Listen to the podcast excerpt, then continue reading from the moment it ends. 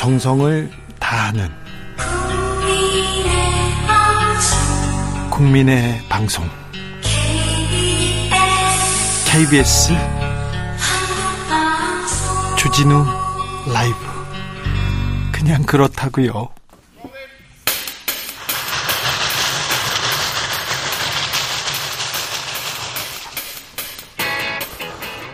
오늘도 열심히 돌아갑니다. 정치발전소 장앤창. 한국 정치평론계 최고수 두 분 모셨습니다. 장성철 공론센터 소장 어서 오세요. 안녕하십니까. 장윤선 정치 전문 기자 어서 오세요. 네, 안녕하십니까. 내일 보궐선거는 어떻게 됩니까? 민주당이 이기겠죠. 많은 분들이 그렇게 예측을 하고 국민의힘이 이기기에는 좀 힘겹지 않을까라고 네. 전망을 해 봅니다. 오래전부터 쭉 전망을 하셨어요. 네. 제가 보기엔 장 소장님이 최초인 것 같아요.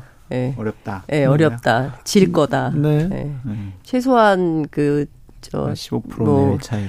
한 자릿수로 져야 된다. 이제 강조를 하셨는데 현장에서 어떻게 될지 모르겠으나 민주당은 상당히 그 우세한 걸로 전망을 하고 있어요. 그래서 오늘 확인을 해보니까 어, 동단위별로 어느 동이 얼마나 투표를 했는지 그 다음에 원래 이동에서 투표를 더 많이 해야 되는데 사전 투표율이 저조하다. 뭐 그래서 아마도 본 투표 때 이 동네는 많이 나올 거다라는 것까지 분석을 하는 걸 보고 제가 깜짝 다 놀랐는데. 국민의힘도 다 그렇게 다. 어, 그런 건 자, 기본적으로 서- 하는데. 선거 끝나면요. 어떤 흑폭풍이 미칠까요? 만약에 민주당이 지면 이재명 당대표로는 내년 총선 못 치른다라고 하고 지도 체제를 흔들 가능성이 높아 보이고 예. 국민의힘이 지면은 별 영향이 없을 것 같아요. 그대로 간다. 네, 왜냐하면 저도 지금 장 소장님 의견에 고개를 끄덕입니다. 아니, 아니, 근데 음.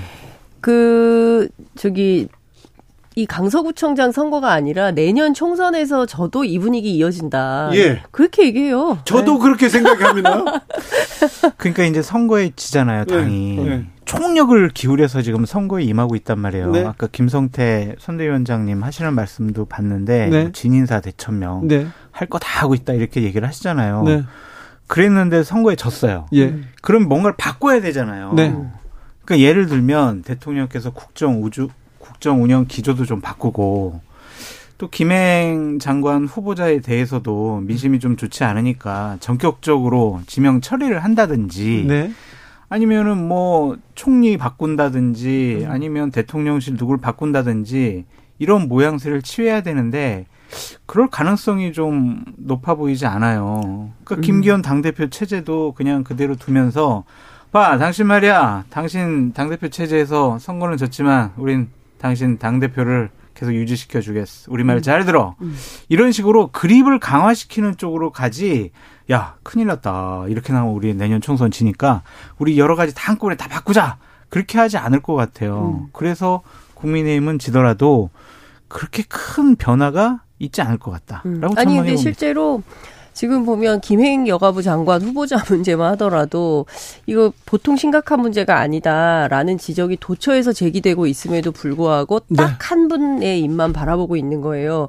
윤 대통령 결심 여부에 따라 달렸다. 이런 언론 보도가 단독으로 나오고 있거든요. 그러니까 이게 정상이냐는 겁니다. 예? 이게 음. 정상적인 국가의 어 여당 정부의 태도냐? 인사권은 대통령이 아니 인사권이 대, 아니죠. 그게. 인사권이 대통령에 있는 것은 임명은 할 수 있지만 검증은 국회에서 하는 거예요. 그러면 국회가 제대로 검증할 수 있도록 해야 되는데 중간에 나가버린 거잖아요. 그러니까 이거는 도대체 상상할 수 없는 범주의 일이 윤석열 정부에서 벌어지고 있고 오늘 국감 현장만 하더라도 도처가 난장판이에요. 그러니까 이게 이래 가지고 이게 정상적인 국가 운영이 되고 있다고 말할 수 있는 거냐 이것에 대해서 경고음을 겨- 강서구 그저 주민들이 상당히 보내고 있어요. 그 제가 나흘 동안 현장 취재를 했는데 첫날은 거의 인터뷰를 못했어요. 다 말씀들을 안 하시고 다 피하고 됐거든.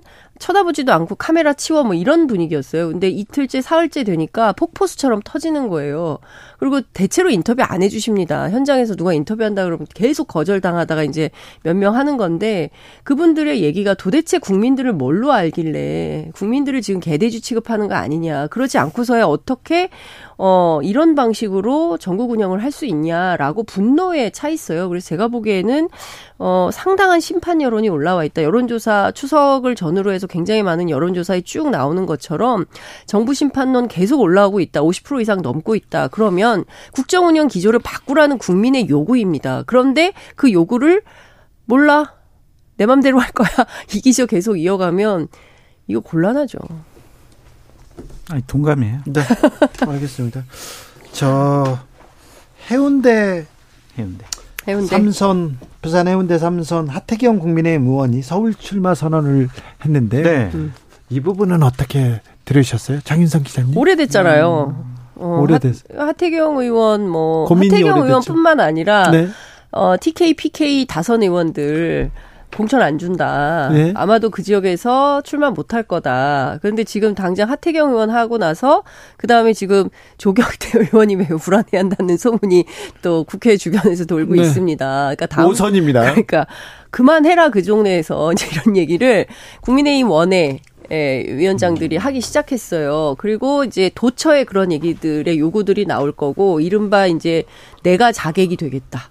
뭐 이런 얘기들도 이제 장해찬 의원 하고 있, 아니 장해찬 최고위원이 하고 있는 거잖아요. 그러니까 그런 방식으로 계속 나와주기를 기대하고 있는 걸로 보여요. 국민의힘 원내위원장 뭐 등은 그러나 분위기는 결코 그런 분위기가 아니다. 그 뭐 일부는 뭐 정 그러면 나는 무소속 출마해서 당선돼서 다시 돌아오겠다 이렇게 얘기하시는 분들도 있는 것 같고요. 그래서 저는 국민의힘 이제 뒤로 갈수록 총선이 다가올수록 내부가 상당히 균열될 것 같다 이런 생각이 듭니다. 하태경 의원이 이제 본인 지역구를 떠나겠다, 서울에서 출마하겠다라고 결정한 것에 대해서 다른 어떠한 내막이 있는지 우리는 알 수가 없지만 그냥 표면적으로 나타난 그분의 결정에 대해서는 우리가 상당히 높이 평가를 해줘야 한다. 어떤 일부 평론가분들은 폄하를 하던데 그럴 네. 필요는 전혀 없고 본인 지역구를 떠난다라는 것은 굉장히 결단이죠. 정치는 힘든, 힘든 결심이죠. 정치 생명을 걸고 하는 도전이에요. 그것에 관련해서는 어려운 험지로 가겠다라는 것에 대해서는 평가를 해줘야 한다라고 말씀을 드리고 근데 뭐 왜 근데 국민의힘 내부에서 아유, 살길 찾은 거지. 아유 깜냥도 안 되는데 뭘 이런 얘기가 또 왜? 음, 나오고 아니, 그러니까 있죠. 그런 풍토는 정말 잘못됐어요. 자신들부터 한번 되돌아봐라라고 말씀을 드리고, 그러니까 이렇게 중진 의원들 험지 출마 혹은 불출마 요구 이거는 두 가지 부류로 나올 수가 있을 것 같아요. 음. 그러니까 예를 들면 김기현 당대표 당신은 울산이라는 좋은 지역구 사선인데 내년 수도권 승리 선봉장이 돼야 될 거 아니냐. 당신부터 결심해라. 네. 이렇게 얘기를 하는데 그것에 대해서는 나중에 좀 말씀드리겠습니다라고 이제 차라리 빠졌단 말이에요. 얘기도 있어요. 그래서 그리고 이제 장재원 의원 같은 경우에도 용새 아니에요. 별명이 이제 용 용맹한 새 장재원. 왜요? 아니 그때 페이스북에다가 본인 올렸잖아요. 맞아요. 어떤 네. 스님이 네, 예. 용맹한 새 발톱을 감춘다. 그 용새예요, 이제 별명이. 네. 그럼 용감한 선택을 해야 되는데. 밀고 있어요 요새. 네. 그, 그 선택을 과연 장재원 의원이 할 것이냐. 음. 근데 본인은, 아니, 아니야, 나는 부산에서 출마할 거야라는 의지를 밝혔단 말이에요. 그렇죠. 그럼 이게 맥이 딱 끊겨버리는 거예요. 아니 그렇죠. 장재홍, 권성동, 정진석 이런 분들은 어떻게 할 거예요? 아니, 권성동은 빼야죠. 저번에도 어렵게 무소속으로 당선이 됐는데. 만약에 그렇게 되면 또 무소속으로 되는데. 나온다는 얘기도 있어요. 그래요? 그러니까 예를 들면 이렇게 당 지도부나 예. 아니면 윤핵관이나 예. 그 좋은 지역에서 삼선하신 사선하신 분들 그러한 험지 출마를 요구받을 가능성이 있고 그게 한 부류고 또 하나는 이미자 의원 같은 그룹이에요. 음. 네. 그분이 처음 초선은 비례대표로 당선이 됐단 말이에요. 네. 그리고 두 번째는 상주와 문경이라는 국민의힘에서 정말 좋은 지역구로 배정을 받았어요. 네. 당으로부터 상당히 많은 은혜를 받은 거죠. 네. 그럼 당은 이렇게 요구를 하겠죠. 당신 말이야 한국노총 경기도 당 경기도에 음. 여성위원장을 했잖아. 그리고 비례대표 때 안산 단원을 당협위원장을 했잖아. 그러면 두 번 당에서 이렇게 배려해줬으면 다음번에 수도권 험지에 가가지고 당신이 수도권 승리 선봉장이 되어야지. 박성중 의원도 그런 요구를 받을 가능성이 높아요. 서초에서 서초 네. 그래서 두 번이나 당선됐단 네. 말이에요. 박성준 의원도 명단에 있는 것 같더라고요. 네. 네. 그러니까 그렇게 두 부류의 분들이 험지 출마나 불출마를 요구받을 받을 가능성이 높다. 음. 그래서 내년 총선 공천과 관련해서는 국민의힘은 상당히 혼란을 겪을 것 같다라는 생각이 듭니다. 근데 국민의힘 안에서 하태경 의원 관련해서 그런 요구도 있어요. 국민의힘의 그야말로 공적, 주적에 해당하는 정청래 의원 지역구인 마포울로 가라. 거기 가서 정청래를 꺾으면 그야말로 전사가 되는 거다. 그래서 음. 이렇게 밀고 가자 이런 얘기도 있고요. 만약에 그렇게 돼서 뭐 뭐 좀 진다 하더라도 가치가 엄청나게 높아질 거다 국민의힘 안에서 그러면 차기 당직도 당 대표도 한번 노려볼 만한 도전도 가능한 뭐 이런 상황으로 하고요. 이제 갈 거다. 나, 안 간다. 아무도 쳐다보지도 않아요. 그렇죠. 근데 이제 중 요한 포인트는 하태경 의원이 마포를 원하지 않는다. 어디가 됐든 최대한 살아 돌아올 수 있는 동네. 예, 그래서 당선 가능한 지역, 뭐 서대문, 은평, 뭐 이런 데 얘기가 좀 나온다고 하고 있고요. 그러니까 전반적으로 보면 이제 계속 밀리는 것 같아요. 그러니까 다선 의원들 그 지역 계속 고소 안 되고 일단 좀 비키고 그 비킨 자리에 새로운 사람 꽂자 이런 얘기들이 국민의힘 안에서는 계속 나오는 것 같습니다. 그러니까 하태경 의원 보고 자 정청래 최고위원 미우니까 가서 저격해. 그래서 한번 이겨서 돌아와봐. 이거는 하태경 의원의 선택에 대해서 상당히 모욕적인 네. 평가라고 요구라고 보여지고요. 이게 그러니까 저렇게 좋은 지역구를 버리고 어떤 큰 결단을 하는 분들에 대해서는 예전에 고 노무현 대통령이 본인이 지역구했던 종로를 버리고 부산에 갔단 말이에요. 험지로. 네. 지역 구도 지역주의를 타파하겠다 네. 이런 큰 명분이 있었단 말이에요. 음. 하태경 의원도 이제 삼선 됐기 때문에 사선을 위해서는 그러한 큰 명분과 비전을 내세우고 음. 도전을 해야지. 좋았어, 내가 저격수 역할 하겠어. 이거는 안 돼요. 근데 이제 처음에 하태경 의원이 나는 정말 결단을 해서 어, 해운대를 떠나서 그 중진답게 새로운 도전을 하겠다라는 음, 취지라기보다는 네. 상당히 오래전부터 정치권 안에 소문이 났고 석동현? 공천 못 때문에? 받을 거다. 그리고 40년 지기 아, 석동현 그 평통 아니 아니요. 사무처장 사무총장이 간다라는 네. 소문이 계속 있었잖아요. 그러니까 예컨대 어, 정말 그, 누굽니까, 홍익표 의원처럼 여기저기서 그때도 음. 이제 586 용태론 나올 때 선제적으로 나는 성동을 떠 나서 서초로 간다라고 음. 선제적으로 선언을 했더라면 그때 그랬더라면 하태경 의원에 대한 평가도 굉장히 높을 텐데 네. 가만히 있다가 계속 소문이 나다가 이른바 밀려서 어떤 선택을 한 것 같은 이런 정치적 이미지를 주고 있기 때문에 그의 결단이 정치권에서 아 정말 잘했습니다. 정말 존경받을 만합니다라는 평가를 받기 어렵다는 그런 평가를 지금 장인성 기자님이 막 아니, 퍼뜨리고 맞잖아요. 다니시는 것 같아요. 뭘 퍼뜨리고 다니 오늘 처음 얘기하는데. 아니야. 예. 정말 하태경 의원의 선택에 대해서는 좀 인정해 줄 건 인정해 줬으면 좋겠어요. 어려운 결단이 밀기로 한 것 같아요. 누구를? 하태경 아니요. 국정감사 시작됐습니다. 음. 어, 어떤 이슈가 이렇게 주로 주요 주요 이슈로 보입니까? 그러니까 앞서 말씀드린 대로 저는 지금 보면 도처가 지금 그러니까 예상했던 전사가 되라 그랬잖아요. 대통령이 가서 싸우라고 네. 했잖아요. 네. 그러니까 곳곳이 지금 파행이에요.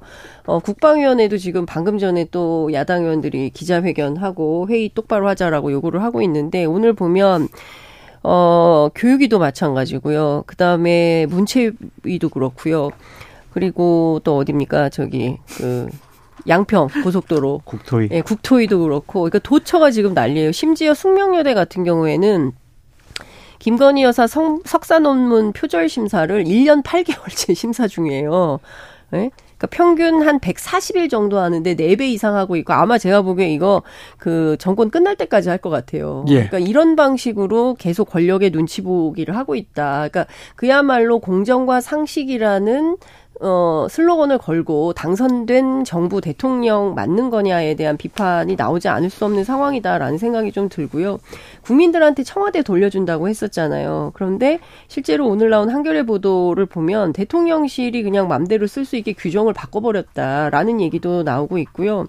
그리고 김건희 여사 동선과 관련해서도 요새 뭐 상당히 적극적으로 활동을 하고 있는데 지난 8월에 있었던 개식용 반대 금지 뭐 그 기자회견을 했어요. 개식용 금지. 예, 네, 개식용 음. 개식용 반대, 네, 반대. 개식용 반대 기자회견, 개식용 금지법을 네. 네. 위한 이런 어, 기자회견이 있었는데 어, 이 장소에 대해서도 대관 논란이 있다는 것인데 제가 관련해서 오늘 취재를 해보니까 이게 원래는 광화문 세종대왕상 앞에서 하기로 했다는 거예요. 그래서 거기로 다 모였는데 개하고 무슨 관련이 있는데 광화문이죠? 그런데 그러니까 장소를 기자회견 네. 장소를 네. 그런데 네. 김건희 여사가 오기로 한 것 때문인지는 알 수 없으나 동물자유연대가 갑자기 어, 장소를 프레스센터 12층 언론재단 대강의실로 변경을 했다는 거죠. 그래서 원래 몰랐던 분들이 광화문 갔다가 다시 또 프레스센터로 와, 오게 되면서 막 왜 갑자기 장소 바꿨냐 뭐 이런 비판이 있었다는 거예요. 그러니까 이게 하루 사이에 갑자기 결정됐다라고 하는데 이렇게 작은 데까지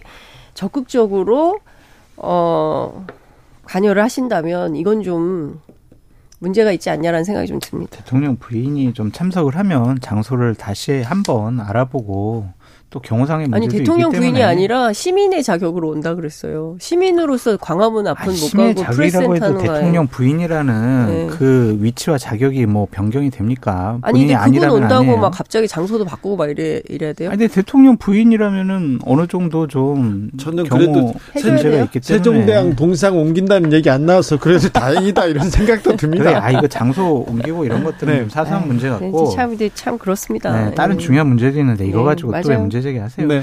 국토교통위를 봤는데 네. 좀 원희룡 장관이 예. 이제 새로운 스타일의 장관 답변 형태를 보이더라고요. 어떻게요? 내가 책임지겠어. 저 허리 아파가지고 저 이제 앞으로 저 저 저 허리 뒤에 의자에 기대야 된다. 그거랑 아 저는 잘 모르고 저 실무자한테 물어보세요. 계속 뭐 물어봐서 실무자한테 물어보세요. 제가 어떻게 구체적인 거 다 합니까? 실무자한테 물어보세요. 처음 봤어요. 어, 이건 뭐죠? 모르겠어요. 새로운 초식이라서 네. 뭐 어떻게 해석을 해야 될지 모르겠어요. 그래도 팩트 나오면 자기가 다 책임지겠다고 했어요. 그래요? 뭐 어떤 형태로 책임질지 모르겠지만 아니 그래서 이게 과연 국감이라는 거, 그러니까 원희룡 장관도 국감 해봤잖아요. 그렇죠. 의원 하셨잖아요. 아 근데 이런 태도는 아예 옳지 않은 것 같아요. 아니, 그러니까 원희룡 장관이 상황이에요. 그렇게 이렇게 좀 뻣뻣하고 그러던 분이 아닌데. 아니죠. 근데 그런 왜 이렇게 아니- 스타일을 바꾸시죠? 윤석열 정부 들어서 스타일이 많이 바뀌신 것 같아요. 그래서 사실은 민주당에서도 굉장히 낯설어 하- 하는 것 같더라고요. 저렇게까지 바뀔 줄이야라고 하고 심상정 대표하고도 막역한 사이인 걸로 알고 있거든요. 네네. 예, 그리고 뭐 존경하는 여야 선배, 의원들하고 그 가깝죠. 예, 예, 존경하는 아, 선배 막. 이렇게 얘기를 하는데도 굉장히 태도나 이런 거에서 어 너무 많이 바뀌어서 네. 낯설다고 이런 말씀하시더라고요. 예술의 전당 간 한동훈 장관은 어떻게 보셨어요? 간 본 거라고 생각이 들어요. 간요? 예. 공연 봤죠. 예. 간, 간 봤다고? 공연의 간을 본 아, 공연, 네. 민심의 간을 보는 거 아닌가라는 계속해서? 그러니까 그 정도면 초 VIP잖아요. 음. 그러면은 좀 조용하게 은밀하게 관람할 수도 있어요. 네. VIP들이 가는 한쪽 에 있는 좌석도 있고 또는 다른 통로도 있는데 그렇게 좀 공개적인 모습을 보인 것은 민심이 어떨까? 나에 음. 대해서 뭐 그러한 모습 그리고 또 음. 하나는 소탈한 모습 그냥 그런 모습도 보이고 싶어 한 것 같고 다각도에 의미가 있는 행보가 아니었느냐. 네. 음. 그러니까 정치에 관심이 없으면 네. 저런 행보 안 보여요. 만약에 그런 생각으로 이렇게 예술의 전당을 갔다면 성공한 거네요. 그럼요. 그렇죠. 네. 음. 저는 정치할 결심. 정치할 결심이다. 네, 그렇게 봅니다. 왜냐면요. 이 정부 결심이니까. 아니 이게 정치할 결심이에요. 뭐 간가 간은 뭐 여러 차례 받고 어차피 좀 어렵겠다 이 정부에서 그리고 사실 법무부 장관으로서 뭐 초반에 강조했던 정책 이슈들 현안들에 대해서 다 안 됐어요. 특히 이민청 굉장히 강조를 많이, 하- 많이 했었잖아요. 네. 어, 이민정책위원회 회의가 320 동안 단 한 번도 열리지 않았습니다. 그러니까 말로는 주장을 했지만 현실적으로 정책을 검토하고 이행하는 관계에 대해서 별로 관심이 없는 거 아니냐. 그리고 또 하나 중요한 건 인사검증이에요. 민정수석실 없애면서 뭐라 그랬냐면 법무부로 인사검증 싹 다 가져와서 1차 단계에서 꼼꼼히 검증하겠다고 했는데 장관 후보자들 다 그렇습니다. 법무부에서 자료 내라고 하는데 너무 많이 달라고 해서 아, 지금 뭐 정신이 없어요 얘기하더라고요. 그러니까, 김해 지- 후보자도 그러고. 그러니까 지금 상황에서 보면 법무부가 법무부로서 법무부 장관으로서의 어떤 법무부 행정에 대해서 정말 어 깔끔하고 어 제대로 수행을 하고 있는 것인지 아니면은 검찰총장처럼 대통령 아니 누굽니까 이재명 대표를 향해서 수사에 대해서만 골몰을 했던 것인지 그리고 나서 이도저도 안 되니까 그냥 정치할 결심으로 예술의 전당 왔다 갔다 하고 사진 찍고 뭐 이러는 거 아닌가 그러니까 저는 좀 태도를 분명해라 그러니까 초반부터 정치할 생각이면 분명하게 하- 하고 정치로 나오는 것도 나쁘지 않다고 생각합니다 저는 근데 그것도 좀 웃기잖아요. 시점. 국감을 앞둔 주말이란 말이에요. 네. 보통 그때는 막 엄청 바쁠 때인데. 장관들이 자료 네. 검토하고 뭐 어떻게 주말도 답변할까. 그러는데 한가하게 아, 음악회 보러 갔다. 시점. 예, 그만두실 생각을 좀 그만둘 묘한. 것 같아요. 아, 그렇군요. 묘해요. 잘 아시지 않으세요? 전화 저- 한번 해보시죠. 한동훈 장관하고 친하시잖아요. 뭘 친해요? 전화 한번 해보세요. 나 한 번도 본 적이 없는데 어떤 사람들이 저하고 한동훈 장관하고 동갑입니다. 네. 동갑이었고 제가 중요한 기사를 썼으니까 이명박 박근혜 네. 전 대통령에 관한 가장 중요한 아, 기사를 맞네요. 썼고 네. 그 기사를 그, 그 기사를 토대로 수사를 한 게 한동훈 그러네요. 검사, 네. 윤동, 그렇죠. 윤석열 검사예요. 검사죠. 네. 예. 본 적은 없어요 한 번도. 네. 그래가지고 늘 두 분이 같이 다니셨기 때문에 윤석열 음. 검사와 한동훈 검사가 늘 같이 다니셔서 저는 또 같이 저는 만나실 아니요. 그. 근데 저는요. 음, 음. 한동훈 검사하고 윤석열 검사가 또 결이 같지는 않았어요. 음. 네. 이건 또 자세하게 이렇게 좀 설명할 음. 에, 계기가? 있어야 되는데 음. 정치적으로도 같은 노선이었다 이렇게 보는 데는 저는 동의하진 않습니다. 네. 아. 근데 저는 근데 한동훈 장관이 어떤 생각을 하는지 결정을 음. 하는지 저는 잘 모르겠어요. 행보를 보시고요. 국감 때 아마 민주당원들이 상당한 수준으로 한동훈 장관에 대해서 네. 공격을 하고 질타를 하고 아니 근데 좀 하고 잘했으면. 좋겠어요. 민주, 민주당이. 민주당 의원들이 좀 물어볼 것도 검증할 거 있으면 좀 잘했으면 좋겠어. 준비를. 기세, 라는 게 있잖아요. 아니 기세를 아니라 좀 준비를 잘 못해요. 아니, 그러니까 기세라는 것도 있어요. 왜냐하면 또, 또 내일 뭐 강서구청장 보궐선거에서 민주당 또 이기면 네. 그 분위기 쫙 타가지고 또 무섭게 매섭게 저는 또할좀수 있어요. 정치하게 준비했으면 좋겠어요. 그러니까요. 민주당이 아주 네. 그 어, 아주 사실로 악소리도 못하게 반박이 불가능한 음. 수준으로의 준비를 통해서 어, 확실하게 야당으로서의 가능 좀 역할 아 진짜 야당 민주당 야당으로서 자기 역할 잘하네 뭐 이런 평가받을 수 있는 수준으로 그래야 됩니다. 꼼꼼히 준비하시면 좋겠습니다. 내일 이후에 전국은 어떻게 바뀔까요? 이재명 대표는 어떻게 될까요? 그리고 김기현 대표는 어떻게 또 움직일까요? 글쎄요, 내일 선거 결과에 따라서 달라지겠죠. 그렇지만 앞서 말씀하신 대로 김기현 대표 거취에 대해서 왜 네. 책임을 져야 되냐, 뭐 이제 이런 얘기를 하는 거고요.